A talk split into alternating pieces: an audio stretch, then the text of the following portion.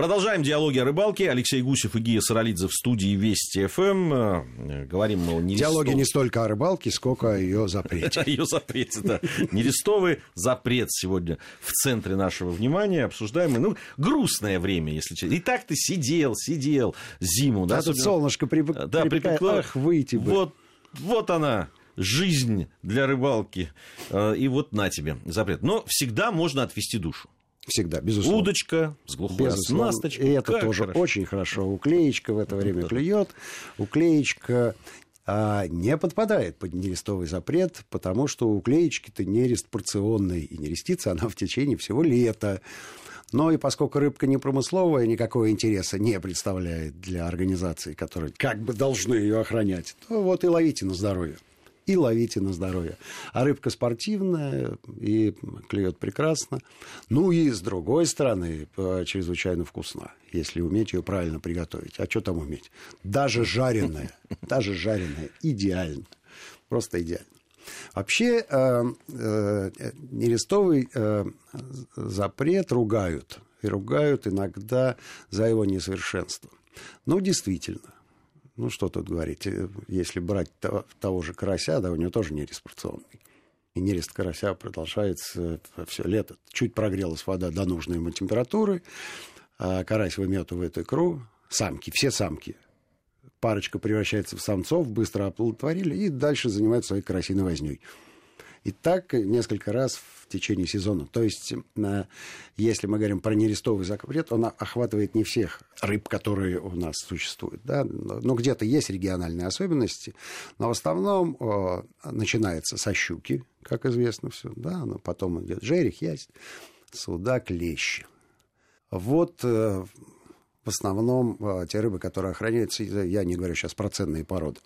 Тех вообще ловить нельзя никогда. Не только в нерест. Дальше мы читаем в законе, да, о нерестовом запрете, относительно норм вылова рыб в этот период. То есть, если вы поймали судака, каким образом можно судака в этот момент поймать на удочку с двумя крючками, для меня остается загадкой, честно. Ну, да, Меньше 40 сантиметров его надо выпустить с минимальными повреждениями. Щук касается это ровно в той же степени. А вот лещ 32 сантиметра. Я правильно понимаю, что это идеально совпадает с желаниями рыболовов? Ну, идеально. Но как это совпадает с э, логикой природы? А, значит, формулировка там довольно забавная. С тем, чтобы сократить истребление молоди в нерестовый период, вводятся вот такие правила. О какой молоди идет речь в нерестовый период? О какой? То есть по, по логике э, законодателей, возможно, я чего-то не понимаю. По логике законодателей. А судак 40 сантиметров. Это совершенно никчемная. В смысле воспроизводства вещь. Особь. Вы ее изымаете и радостно поедаете, делаете заливное или котлетки. А судачок 18 сантиметров, который только оперился, вот это как раз бык-производитель. И чем больше их будет, тем лучше. Есть логика. Ну, логика в том смысле, что он они надеются, что он вырастет потом. Но у судака 18 сантиметров э, легко догадаться, какое количество врагов. А вот судака 40 сантиметров, ну, я не имею в виду сейчас человека. Вот кто, интересно, сможет э, им полакомиться? То есть кого мы убираем в данном случае? Некая логика есть в том, что норма вылова в день 5 килограммов. Соответственно, э, вы можете поймать пару судаков по 40 сантиметров или десяток да, по 20. И в 5 килограмм вы вписываетесь. Но вот хороши ли 10 э, судаков Э, юношей против двух матерых судаков, которые, эх, с икрой-то уже на «ты», все знают, как это делается, любят друг друга десятилетиями. А то у меня есть большие сомнения. Большие сомнения есть. Хотя я э, задавал эти вопросы ихтиологам, ответ э, был такой, что это не их епархия законотворчества. Просто не их. Если с ними консультируются, то не всегда выслушивают их мнение, а иногда и просто э, очень неряшливо формулируют вопрос, и, и дальше идет подтасовка ответа. С другой стороны, ребята, смотрите, какая вещь. А на той же морской рыбалке существуют определенные нормы. А прямо на борту катера, я имею в виду сейчас зарубежные страны, прямо на борту катера есть линейка. Если ты поймал особь меньше определенного количества, будь добр, ее отпусти. Такая же история с семгой существует. Возможно, там есть э, какая-то информация, заложена в этом решении, о которой мы не знаем. Но э, беру на себя прямое обязательство выяснить, что это такое. Потому что мне самому сейчас стало интересно. По, самому сейчас стало По интересно. поводу судака на удочку. Э, я бы все-таки тебе напомнил, что такое случается. Такое случается, безусловно. Ты сам да. лично, на моей памяти, да. поймал судака было на дело. удочку, причем на манку. На манную болтушку. Было, было дело, да. Но было, было было дело, но понятно, что это, это скорее исключение, которое подтверждает правило. Относительно того, где отвести душу. Значит, есть э, не то чтобы лазейка, а есть э, законодательные нормы, которые касаются РПУ, так называемые рыболовно-промысловые участки. Я говорю прежде всего про Нижнюю Волгу. Ну, согласитесь, э, ситуация с нерестом там принципиально иная. Большинство рыб нижневолжских, они уходят выше и на заливных вот этих вот лугах не рестятся. Не рестятся да. да, если мы берем раскатную часть, то щука к этому времени давным-давно отнерестилась. Вот сейчас апрель месяц, все, щука отнерестилась. Так вот, э, там покупается лицензия. И как только покупается лицензия, и это место становится э, местом коммерческой деятельности, оно автоматически выводится из-под действия закона о нересте, и там обычные бизнес-законы. Поэтому, если вы едете на Нижнюю Волгу, легко берете с собой спиннинги, воблеры и все, что вам нравится. Э, единственное, что надо а, естественно, связаться с базой и спросить, у вас есть лицензия на РПУ? Если есть, то все. Да, а, а там э, логика-то такая. Понятно, что люди, которые ведут коммерческую деятельность и приглашают рыбаков э, ловить рыбу, они делают все потом, чтобы это... Это рыбы было больше. Было больше, да.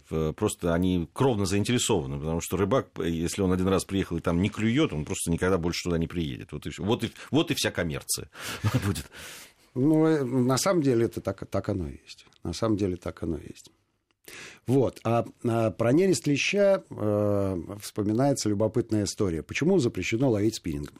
Я не всегда был э, законопослушным молодцом, честно могу сказать.